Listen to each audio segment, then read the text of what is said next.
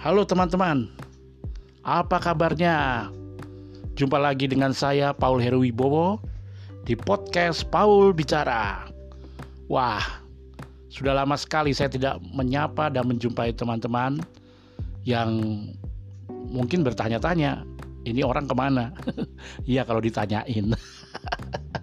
ya tentu saja karena ada kesibukan lain ada kewajiban-kewajiban yang harus dipenuhi maka memang saya belum sempat untuk merilis lagi podcast yang terbaru. Namun hari ini adalah hari yang berbahagia dan saya ingin juga berbagi kebahagiaan dengan teman-teman terutama eh, teman-teman saya di Amerika Serikat yang sekarang sedang merayakan kemenangan pasangannya yaitu Joe Biden dan Kamala Harris mereka menjadi pemenang dalam pemilu Amerika Serikat tahun 2020 ini. Joe Biden dan Kamala Harris dikabarkan uh, mengungguli perolehan suara Donald Trump dan Mike Pence. Joe Biden dan Kamala Harris sampai hari ini mengumpulkan 290 suara elektoral. Sementara lawannya mengumpulkan 214 suara elektoral. Di Amerika Serikat ada semacam tradisi bahwa mereka ber, uh, mereka yang berlaga di pemilu Amerika Serikat 2002 uh, pemilu Amerika Serikat ya itu biasanya harus mengumpulkan 538 suara elektoral. Dan apabila salah satu pasangan sudah mencapai 270 suara elektoral, maka hal itu dipastikan bahwa pasangan itu menang. Dan tentu saja hari ini adalah rekor bagi Amerika yaitu ketika pasangan Joe Biden dan Kamala Harris sudah mengumpulkan 290 suara elektoral. Wow. Ini sesuatu yang luar biasa dalam sejarah demokrasi Amerika Serikat. Nah, izinkan saya untuk juga ikut mengapresiasi, ikut juga melihat berbagai hal yang menarik dari kemenangan Joe Biden dan Kamala Harris. Saya bukan pengamat politik. Saya hanya senang membaca dan kemudian saya mencoba menafsirkan dengan cara pandang tertentu.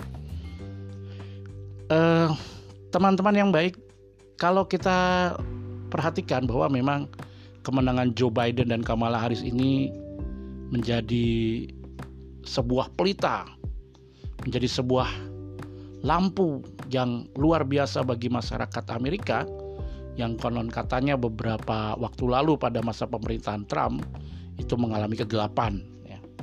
Boleh dikatakanlah masa-masa pemerintahan Trump adalah masa-masa kelabu bagi masyarakat Amerika. Ada banyak persoalan yang memang di uh, dialami mereka. Ya tentu saja sikap Trump sendiri yang sering kali nyentrik, sering kali uh, keluar dari tradisi ya uh, baik Republik atau Demokrat ya yang tampaknya memang sangat kalau orang Jawa bilangnya wagu gitu ya wagu wagu tuh aneh ya aneh itu kan uh, komunikasi politik yang tidak lancar tapi juga tentu saja uh, tahun 2020 ini memang menjadi pukulan yang begitu berat bagi pemerintahan Trump karena ada pandemi uh, COVID-19 yang sampai sekarang juga belum bisa diatasi oleh pemerintah Amerika Serikat dan juga tentu saja dunia. Dan persoalan lain yang begitu cukup uh, menarik dan ini menjadi sebuah berita besar beberapa bulan terakhir yaitu persoalan rasialisme ya. Bagaimana kita lihat gerakan uh, orang-orang kulit hitam ya menuntut uh, kesetaraan di dalam hukum, menuntut terutama agar polisi dan uh, aparat keamanan lainnya tidak berlaku kasar, tidak berlaku keras kepada mereka. Dan ini memang menyulut banyak uh, peristiwa kekerasan lainnya ya, uh, bahkan penjarahan dan seterusnya di beberapa tempat. Dan ini tentu saja bagi masyarakat Amerika yang asli yang uh, memang berasal dari Amerika maupun pendatang, situasi yang tidak mengenakan ini mungkin baru pertama kali mereka rasakan karena sejauh ini Amerika selalu aman, selalu baik-baik saja, selalu ya sama seperti di film-film superhero, tidak pernah ada persoalan lain ya. Tetapi uh, Trump se seolah-olah seperti membawa api bagi masyarakat Amerika karena Trump tampaknya begitu uh, mengabaikan hal-hal uh, yang memang sungguh diinginkan oleh masyarakat Amerika.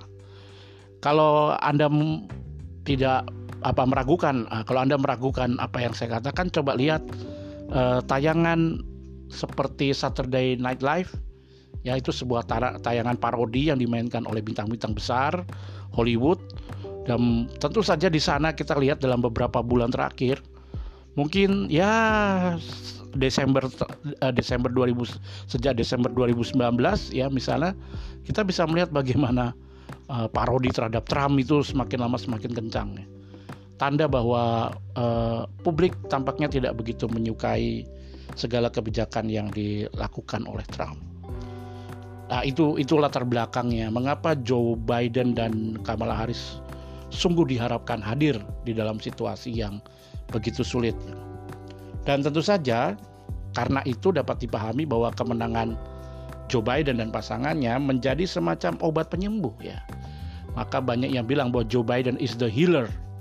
Dia menyembuhkan eh, Amerika yang sedang sakit. Bukan hanya itu saja, eh, mereka berdua, Joe Biden dan Kamala Harris, juga datang membawa semacam pengharapan, hope. Ini adalah kata sakti yang menurut saya, menurut amatan saya tentu saja, eh, yang sering kali hadir di tengah-tengah krisis ya, hope, pengharapan, ya, esperanza. Itu juga pernah digaungkan oleh oleh Obama pada masa lalu. Dan kata itu juga yang mengantar Obama salah satunya tentu saja itu menduduki kursi kepresidenan. Dan memang eh, hadirnya hope itu sendiri tentu tidak lepas dari trust ya dari kepercayaan. Dan kepercayaan ini tentu saja tidak dibangun dalam sehari. Kepercayaan ini dibangun cukup lama kita tahu bahwa Joe Biden adalah seorang politikus senior. 50 tahun dia sudah berkiprah di dalam dunia politik. Dan kita tahu memang tidak selalu citranya begitu baik tetapi ada konsistensi yang luar biasa di dalam diri Joe Biden bahwa dia adalah seorang demokrat sejati. Nah dalam konteks seperti itu kita bisa melihat bahwa ketika mereka hadir membawa pengharapan tentu saja ini bukan hanya pengharapan yang sifatnya internal, bukan hanya pengharapan di dalam masyarakat Amerika sendiri, tetapi Joe Biden dan Kamala Harris seperti mau mengatakan bahwa kita tidak lagi mengatakan American first seperti yang selalu dikatakan oleh Trump dan Pence, tetapi mereka lebih ingin mengembalikan Amerika sebagai as US ya, sebagai as sebagai kita kita tentu saja bukan hanya persoalan Amerika, tetapi juga mungkin the entire of space ya, uh, entire of world semuanya gitu ya.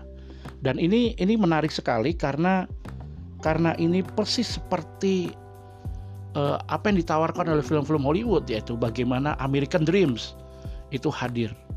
American Dreams itu adalah uh, semacam motivasi yang kemudian membentuk Amerika sebagai melting pot. Tentu saja kita tahu melting pot itu adalah tempat di mana orang kalau di Indonesia ini ya uh, kalau orang masak sayur asem atau sayur lodeh itu banyak sekali macam uh, sayurannya yang kemudian dimasukkan ke dalam ada berbagai macam bumbu, ada berbagai macam rempah. Dan Amerika sungguh sadar, masyarakat Amerika sungguh sadar bahwa mereka adalah melting pot dan itu menjadi sebuah kekasan menjadi sebuah ciri bahkan semacam mitos yang kemudian tidak bisa mereka elakkan. Dan Amerika Dream ada di sana, American Dream. Kamu bisa menjadi siapa pun di di di Amerika. Kamu bisa menjadi siapa pun di Amerika. Itu adalah sebuah sebuah uh, pemeo yang kemudian diamini oleh banyak orang. Dan rupanya memang Joe Biden dan Kamala Harris begitu PK begitu memahami. Kita tahu bagaimana Joe Biden adalah uh, orang keturunan Irlandia dan Kamala Harris adalah uh, ya dia berasa uh, orang tuanya ada yang berasal dari Jamaika, Jamaika ya, Jamaika, Jamaika dan juga India ya. Dan ini mau mau mengatakan bahwa Amerika tetap setia dengan perpaduan itu, dengan perpaduan keberagaman itu. Maka mustahillah kalau mau mengatakan kalau mau dikatakan bahwa American first. Tidak. Masyarakat Amerika menjadi bagian dari masyarakat dunia dan ini yang menarik untuk diperhatikan. Ini yang ingin diangkat lagi oleh Joe Biden dan uh, Kamala Harris. Amerika menjadi tempat di mana semua orang dapat mencapai kebahagiaan, di mana semua orang dapat sejahtera dan seterusnya. Tentu saja eh, memang ini betul-betul disadari oleh mereka berdua, Joe Biden dan Kamala eh, Harris. Maka kemudian mereka men menyelusuri, men menelusuri basis-basis di mana kaum-kaum marginal yang hidup di Amerika itu uh, dapat memilih mereka pada akhirnya. Ya, tentu saja kontribusi orang-orang kulit hitam, ya black people dan juga orang Latin, orang Mexican yang pernah ditolak oleh uh, oleh oleh oleh oleh Trump ya sebagai imigran itu tentu saja menjadi suara yang tidak dapat di eh, menjadi suara yang tidak dapat diabaikan di dalam uh, pemilu saat ini. Nah, kemudian hal lain yang yang perlu juga dipahami adalah bahwa bahwa Amerika sebagai negara tetap menyandarkan dirinya kepada kepercayaannya kepada Tuhan Yang Maha Esa. In God we trust dan ini berulang kali dinyatakan oleh Joe Biden ya. Joe Biden menyatakan bahwa negara ini tetap mendasarkan dirinya pada Tuhan yang memampukan segalanya, memampukan Amerika untuk bangkit lagi. Meskipun dia seorang demokrat yang tampaknya orang menyebutnya terlalu liberal begitu, namun dia memiliki nilai-nilai yang memang sudah teruji selama ber selama bertahun-tahun uh, karir politiknya yang dia jalankan ya. Dia sering kali berada di dalam kasus-kasus sebagai senator misalnya dia sering kali berada di dalam kasus-kasus penyelesaian persoalan yang berkaitan dengan skandal seks uh, kekerasan dan sebagainya. Meskipun memang dia pernah juga uh, melegalkan tentang uh, apa memberikan apa uh, memberikan hukum yang cukup uh, apa ya uh, ya cukup keras untuk mengatur kriminalisasi uh, apa namanya upaya uh, penurunan tingkat kriminalisasi di masyarakat Amerika. Kendati memang itu kemudian berkaitan juga dengan pemakaian senjata api dan seterusnya. Nah, hal yang juga menarik untuk diperhatikan dari Joe Biden dan Kamala Harris adalah bahwa mereka berdua setuju bahwa kesetiaan terhadap negara, kesetiaan terhadap Amerika, kesetiaan terhadap tradisi masyarakat Amerika sebagai negara yang memang menjunjung tinggi uh, hak asasi manusia itu menjadi semacam uh, apa ya menjadi sebuah komitmen yang tidak dapat disangkal, sebuah komitmen yang tidak dapat ditolak. Mereka berdua yakin bahwa keyakinan dan kesetiaan kepada Amerika sebagai negara yang bisa menjunjung tinggi demokrasi itu harus terus diupayakan. Nah, ini dinyatakan secara menarik oleh Joe Biden, yaitu yes, we have to keep the faith ya, kita harus tetap setia. But remember, we have to spread the faith. Nah ini, itu bagaimana menebarkan iman atau kesetiaan itu kepada banyak orang. Artinya di dalam konteks ini proses demokrasi ala Amerika yang memang uh, tampaknya pada masa lalu disanjung-sanjung kini harus terus di juga harus disosialisasikan lebih dalam bahwa Amerika sungguh ingin menjadi guru demokrasi kepada uh, bagi semua negara-negara di luar Amerika. Dan memang ini um, menjadi semacam pengharapan baru, menjadi sebuah tradisi baru yang tampaknya akan menarik dan ini akan kita bisa lihat ke depannya. Baik. Lalu apa relevansinya bagi kita, teman-teman? apa sih relevansi kemenangan Joe Biden dan Kamala Harris ini apakah uh, ada hubungannya dengan kita di Indonesia ini ya dengan masyarakat di Indonesia ini ya, dengan tentu saja dengan pemerintahan Jokowi dan seterusnya atau dengan perekonomian dan seterusnya dan sebagainya. Tentu saja kita tidak bisa melihat hal ini pada hari ini secara langsung ya. Eh, kita kita tentu saja berharap hal yang baik bahwa dengan hadirnya Joe Biden dan Kamala Harris, hubungan di antara kedua kan hubungan di antara kedua negara ini dapat menjadi lebih baik dan tentu saja bisa memberikan kontribusi yang baik juga pada uh, pencapaian-pencapaian demokrasi, pada perdamaian dunia, pada kesejahteraan bersama dan seterusnya. Ini ini penting untuk ditegaskan karena tentu saja dalam hubungan bilateral pengaruh positif itu menjadi lebih penting dibandingkan hal-hal yang mungkin sebenarnya tidak mendatangkan uh, kerjasama yang baik atau pemahaman yang baik di antara kedua negara. Nah, saya akan merujuk kepada apa yang terjadi pada masa Donald Trump. Tentu saja hanya pemerintah Indonesia yang mengerti bagaimana kontribusi Donald Trump pada Indonesia.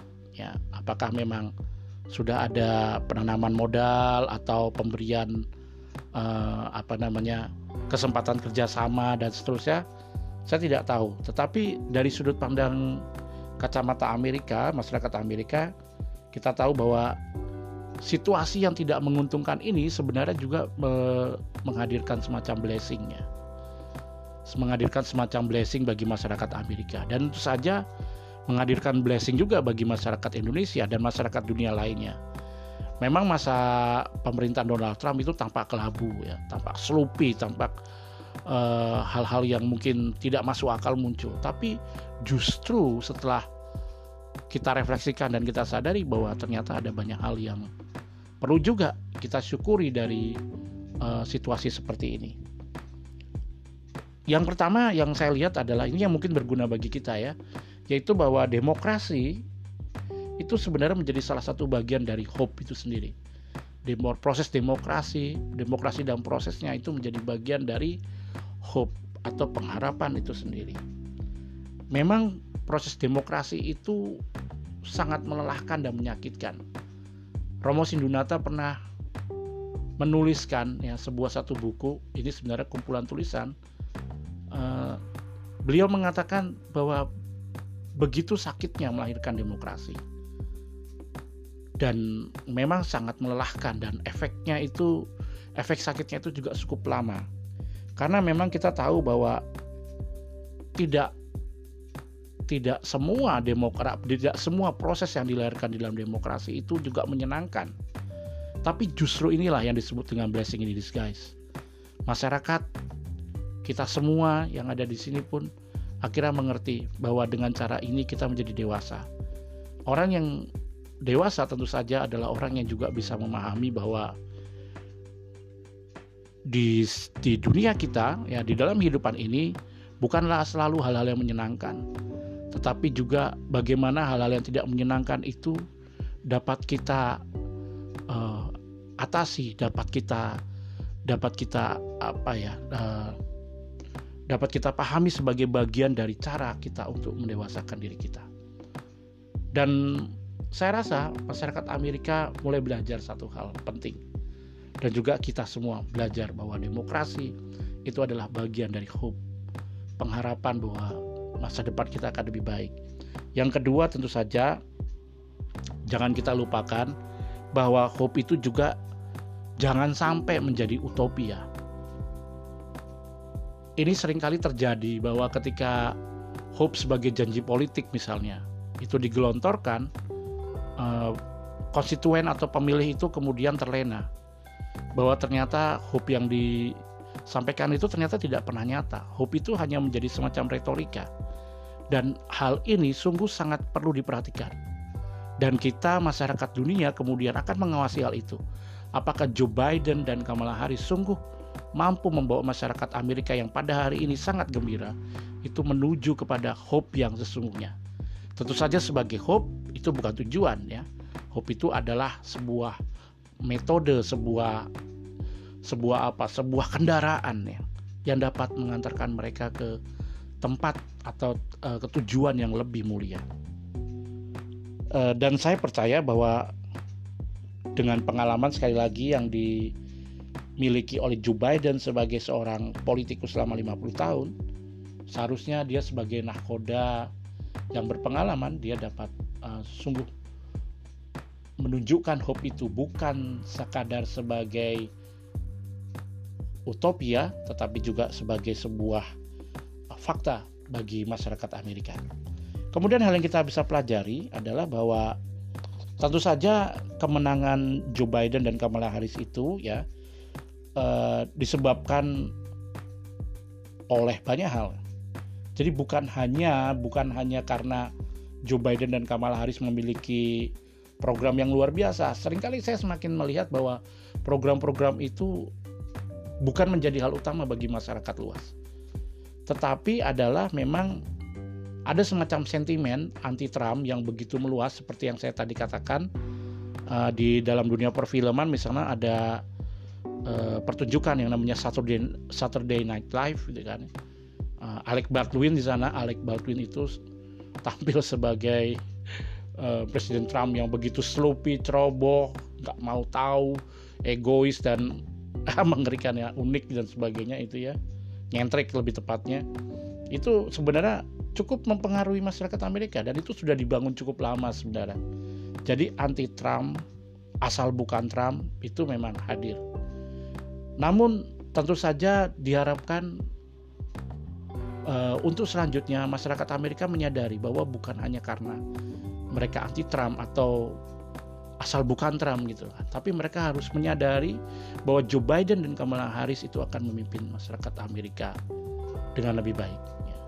Jadi mereka harus lebih memiliki konsentrasi, uh, memberikan konsentrasinya dan kepercayaannya kepada mereka.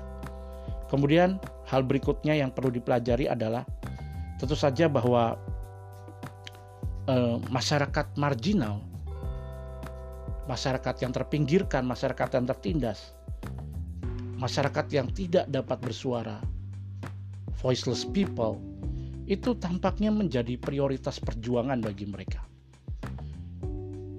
Mungkin uh, Anda merasa bahwa hal ini bukan hal yang baru ya. Di Amerika kita tak di Amerika mungkin hal ini menjadi hal yang menarik ya.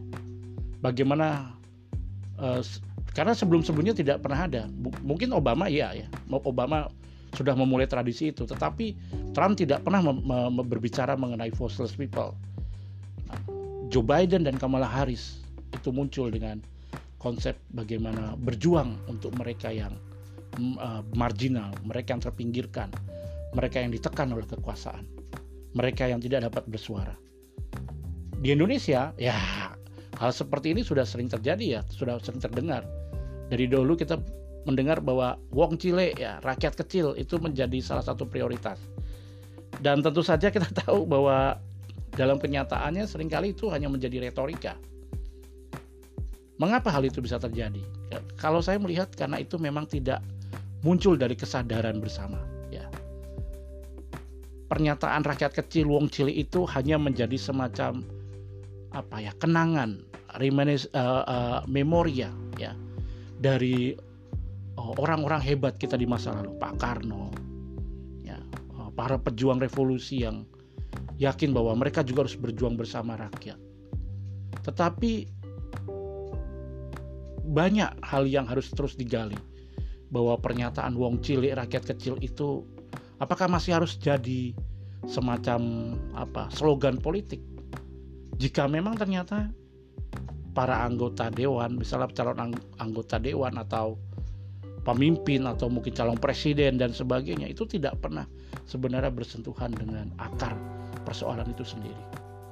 Nah ini ini menjadi hal yang penting untuk dipertimbangkan.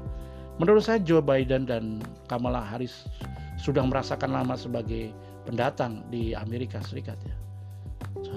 Sebagai seorang Irlandia, keturunan Irlandia, Katolik dan uh, Kamala Harris yang uh, hadir sebagai orang keturunan Jamaika dan India uh, tidak sering kali tidak mendapatkan tempat yang lebih baik di Amerika. Tapi itulah yang terjadi. Yang ketiga, yang berikutnya tentu saja udah lebih dari tiga ya. Hal yang perlu dipelajari adalah masalah komitmen pada keberagaman. Itu menjadi hal yang penting juga untuk diperhatikan. Saya melihat bagaimana uh, jargon perjuangan mereka itu united dipersatukan, bersatu kembali. Tetapi di, kenapa harus dipersatukan? Kenapa harus bersatu?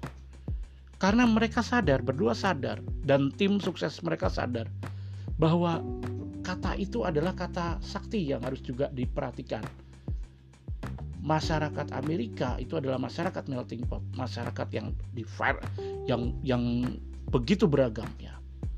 Maka tentu saja ingin mengembalikan pada kita pendirian Amerika Serikat itu sebuah sebagai sebuah negara yaitu United in Diversity. Maka United in Diversity dipersatukan dalam keberagaman ya. It sounds familiar right in Indonesia? Ini familiar sekali di Indonesia. Tapi saya tidak tahu persoalan keberagaman ini apakah juga menjadi persoalan yang cukup penting pada pemerintahan masa kini atau mungkin sebelumnya atau juga ini hanya menjadi slogan politik yang kemudian setelah uh, semuanya sudah diperoleh kemudian tidak lagi dipertahankan atau diperjuangkan mati-matian. Bagi saya United in Diversity ini menjadi hal yang menarik bagaimana kaum imigran dari uh, Meksiko, dari Spanyol, dari beberapa negara dari Afrika, dari Timur Tengah dan sebagainya itu hadir di Amerika.